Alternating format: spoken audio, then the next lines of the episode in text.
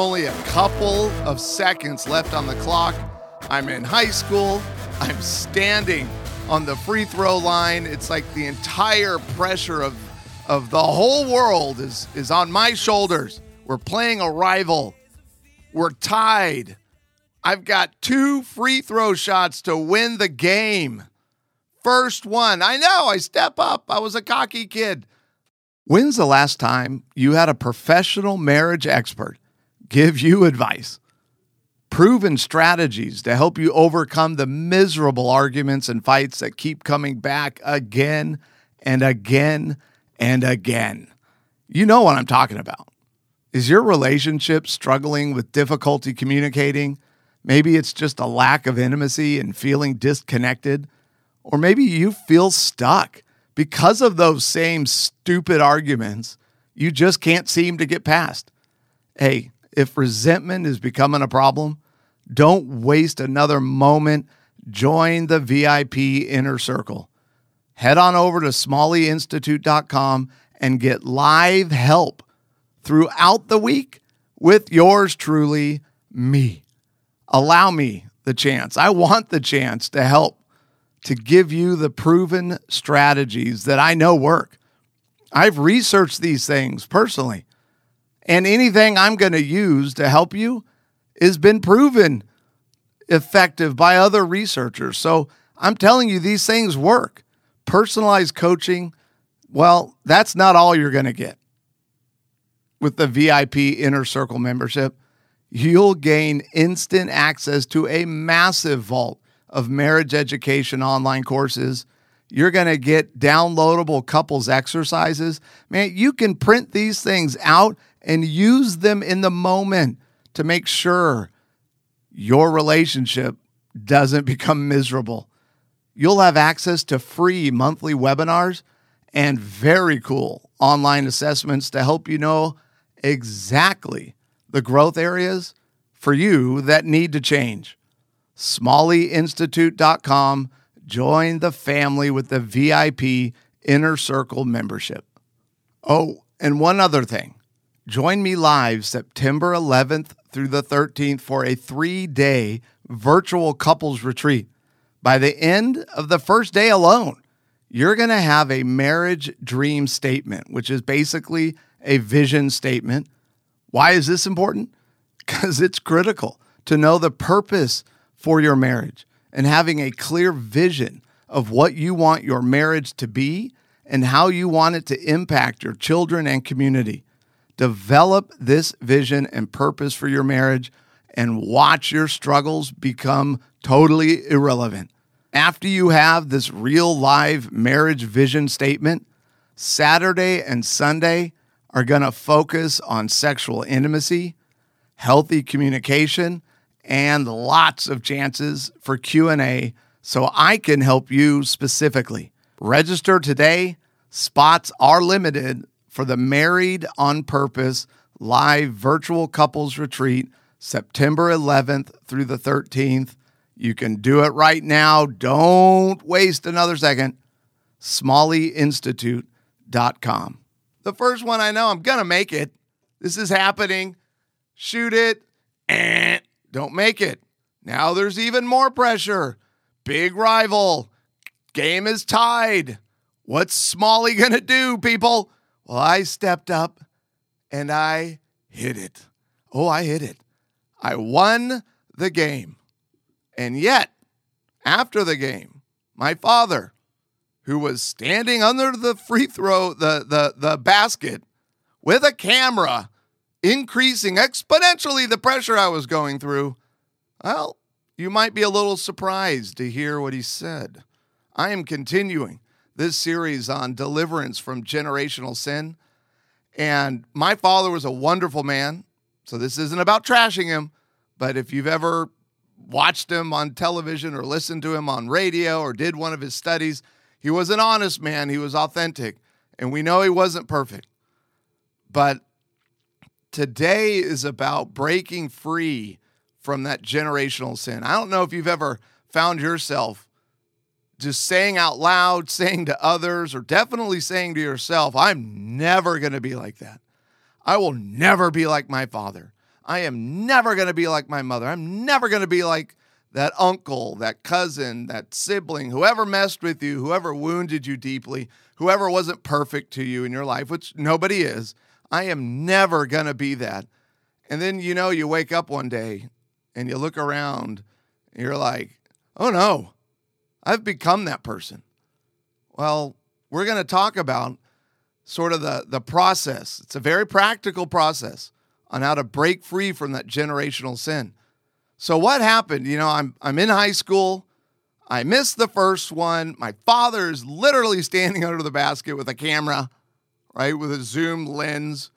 And I, you know, sweat is pouring down my forehead. And I'm just going, oh my gosh, you cannot miss this shot. I make it. We're all celebrating. They're holding me up. The crowd is cheering. And then my dad comes up. He's like, hey, way to go. And I went, can you believe it? I hit the game winning shot. And he's like, yeah, but you missed the first one. Uh, there it is. One of the big struggles my father had, in particular with me. I don't know if my siblings would say it was the same for them. Maybe they would. But he really struggled with criticism. And I got criticized a lot. And I was a pretty decent kid but it was it the expectations he had and, and again i don't want to paint this like he was emotionally abusive or that. It was just crazy it's just one of the chief complaints i could have growing up with my father is that he tended to lean towards criticizing me as opposed to sticking to the positive and being encouraging. So yeah that was his big comment after. I mean i still remember it. I'm 47 years old. I don't remember a lot of things. And and so I can vividly think back on my, you know, days in high school and in college and before I got married going, I am never going to be critical to my kids like my father was to me. Well, of course I become a father, and the problem with generational sin is that it's all I knew. That's how you parent. That's how you be a father. It's it's how you release steam when you're frustrated with a kid or you have other things going on in your life and you, you be critical. So, guess what I realized? Oh no, I'm now critical with my firstborn and my secondborn. I'm 47. I'm still in my head going, no, wait, don't say that. Why would you want to go down that critical path? You know that's not what you want to be. You know it's not the right way to behave. And so I don't, you know, I know many of you listening to this, and you're either listening to it on the podcast or maybe you're a part of the VIP group, uh which you're going to want to be, because I actually, I actually came to tears the other day when I was finishing the notes on this and putting it together in the really cool online course that's only available to VIP members. And I was actually no, I wasn't running late for the morning VIP Q and A session that I do basically every day. Um, but I, it was like the Lord said, "Hey, I kind of finished this whole lesson and post, and was ready to go, and I was trying to give examples of prayers that you can use in terms of what I'm going to help you with today and how to break generational sin that's been passed on from your father and your father's father and the father's father's father." Right? Probably another generation or several.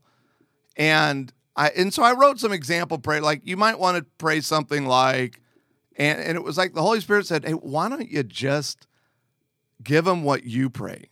Give them how you pray for the specific things in your own life. I think, you know, the Lord's like, that's gonna be more encouraging. I went, Oh, great. So I went back through it, and for every step on breaking through generational sin, I personalized it. I made it real.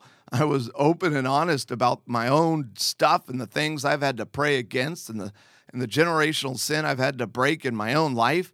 And and so I was literally almost to tears when my alarm went off on my computer. It was like, "Hey, you got to start the Q&A." So I got on the Q&A, but it was it was powerful going through this stuff again for me.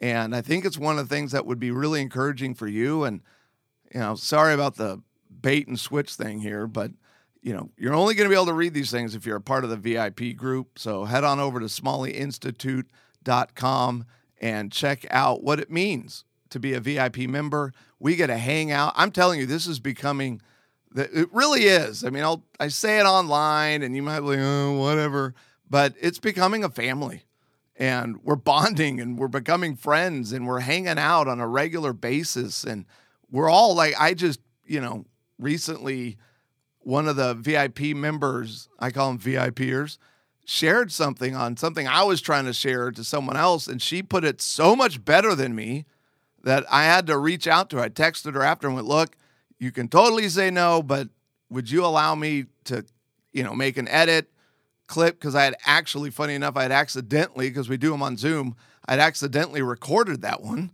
So I was like, "Hey, I forgot to not record the Q and A. So would you be open to this?" She's like, "Absolutely." So I posted her her little clip about a minute long that was awesome about you know dealing around generational curse and trying to get healthy space between a, a spouse that might be behaving in a toxic manner. And I posted it in the VIP Facebook group that you have to be admitted into because only members are. And and so we're becoming this community. But here I am sharing with them the very intimate prayers in my own life. And I'm almost in tears as I started. But this breaking free part from generational sin is going to be significant in your life. And there's really three main things that I encourage you that I do a very practical step by step thing on because breaking free is about prayer. You're not going to break free, by the way. And, and it's been so many times, especially in young people's lives, when you say things like, I'm never going to dot, dot, dot, fill in the blank, you're going to do that thing. Because it's not enough just to hate something, to have disdain for something in terms of how someone treated you growing up. You can't just go, I hated, like me. Oh, I'm never going to be critical to my kids. Well, you're going to be critical to your kids because it's all you know, unless, unless you're intentional about breaking that generational sin in your life. And we break it by learning how to do it correctly. So instead of criticizing, what can I do? How can I be encouraging? What does it look like to be a father who who stays focused and makes the positive things a priority in terms of communicating with the kid, especially when they failed, especially when maybe they succeeded, but then there's still stuff that they need to learn, especially when you don't trust God to raise your kid and you're trying to be the Holy Spirit or you're trying to be the Holy Spirit for your spouse. What does it look like differently? But what I want to focus on today is your prayer life. And I said prayer life. Now I've made it sound goofy and religious. I mean, I want to talk to you about some specific prayers that you need to go through, that you need to take your time with. This is a process. It's not a one time, you know, hey, I had my moment, I'm free, woo! No, it, nothing works that way. Sorry. Wish I did have a pill that worked that way, but it doesn't. And and so there's kind of three main things that that I want to walk you through. So as you begin to pray to break free from this generational sin, these generational curses at times, and we've already learned the difference between is, is this sin or is it a curse? And that's an important difference. So you can listen to the previous show, or if you're a VIP member, you you could be listening to this within the new course that I built just for this topic on deliverance from generational sin. So you got to start with going to God and specifically saying, okay, here's the generational sin I recognize. And I want you to get a sheet of paper and I want to write, I want you to write down. So I might say things like, well, being overly critical, uh, being passive, being timid, being passive aggressive. You know, there's a lot of passivity problems in my family line. Um, you know, being inappropriate, being narcissistic, being, you know, you'll you'll you know many of the things that were passed on down to you. But here's the deal with this first part. You don't know all of it. Some of it you're totally unaware of. Maybe it's denial, maybe it's just and when I say ignorance, don't get offended by that, but I just mean you're just unaware. You don't even realize that what you're doing is hurtful that what you're doing is sinful, that what you're doing is off track because it's so normal to you. Or maybe it's just a, a, a, lower level or varying degrees. So, well, geesh, you know, my father used to hit me, and I'm just, you know, I'm only yelling. What's the big deal about yelling? Well, there's a big deal. That's sinful. Just because we might be less dysfunctional than our father or our father's father doesn't mean we're not dysfunctional. So there are things that are hidden. There are things the evil one is trying to tell you, nah, it's not there. And they're blinding you to it, they're deafening yourself to it. And so this first part of the prayer is like, and, and get that paper, write it down. All right, Lord, here's everything I'm aware of. And now you need to pray, Lord, what am I unaware of? So in the name of Jesus, just reveal, Lord, anything that has been passed on, that's been passed on down to me. Would you just tell me? There's a really cool exercise that I have. I talk about all the time, exposing the hidden agenda from Dr. Ed Laymance. And I think it is on page 12. And it's his like thoughts, feelings, and sin list, right? So there's like four columns, really tiny font. And, and I encourage you, and again, you have to be a VIP member, but you can download that. You can print out page 12 and you can, I want you to read through that thing because sometimes you're unaware of it, but God might use this list of just going through all these potential problems in your life that have been passed down. But I want you to do that in the context of not just, Lord, what's the sin in my life? But Lord, what's the sin in my life that's been passed down, that's generational, that I'm unaware of? And read through all of it and anything that the Holy Spirit puts on your heart. Don't judge it. Don't be like, wow, no, wait, I don't. Is caffeine really a problem, or is coffee really, or or I don't know why I'm sticking with caffeine and coffee. You know, is it lying? Oh, gee, I'm never a liar. Don't judge it. If the Holy Spirit prompts and says, hey, I want you to circle, go back and just circle it. Don't evaluate. Don't judge what you're circling. Just do it. And now, if anything new popped up, just take that, add it to your list. Now you can set it aside. Because our next step is one we want to reveal, right? We want to know what am I trying to break? And the next part of it is confessing it, is going to the Lord, going, okay, God, thank you for revealing this to me. I get real personal in this part of the prayer. And here's what I want to reject. And just reject it out loud. Lord, I reject timidity. I reject passivity. I I re, I reject addiction. I reject whatever it is. I reject being critical to my kids, to my wife, to whoever. I reject that in the name of Jesus, Lord. I repent. I don't want it a part of my life.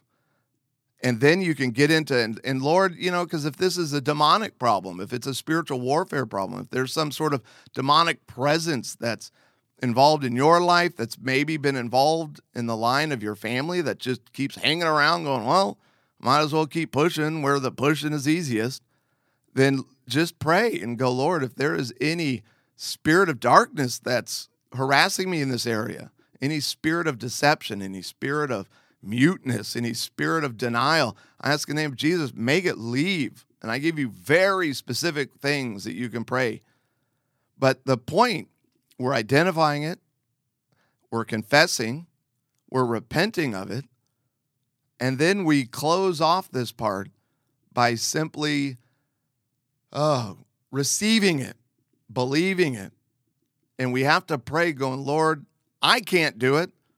So I got to quit. I'm out. I stink at it, anyways. So I do believe in you. And I do believe, Lord, that somehow you can do it. I don't know how you're going to be able to get me to a place of forgiveness because if you asked how I feel about forgiving, I'd say no, this person was evil. There's no way I can. And, and you're right, actually. You can't, which is why we got to quit. We got to release. We got to surrender. We got to go, look, Lord, I suck at this. So I'm going to give you the opportunity. So I just want to be open. I just want to be available for you to do the work of forgiveness through me. And so we got to be praying for freedom. We got to be praying for who does God call me to be, to be kind and positive, to be an encouragement in the life of my kids. And and so this last part, right, is it's great, it's great to reveal generational sin. Obviously, it's great to repent, confess, and reject generational sin. But if you don't get to this last part, you're not going to keep progressing and you're going to go right back into that miserable, you know, stuck in the mud, dirty, filthy, irritating, relationship breaking, generational crap that you don't want. Because if you don't move into living in freedom, so we gotta we gotta break free and then we gotta live free.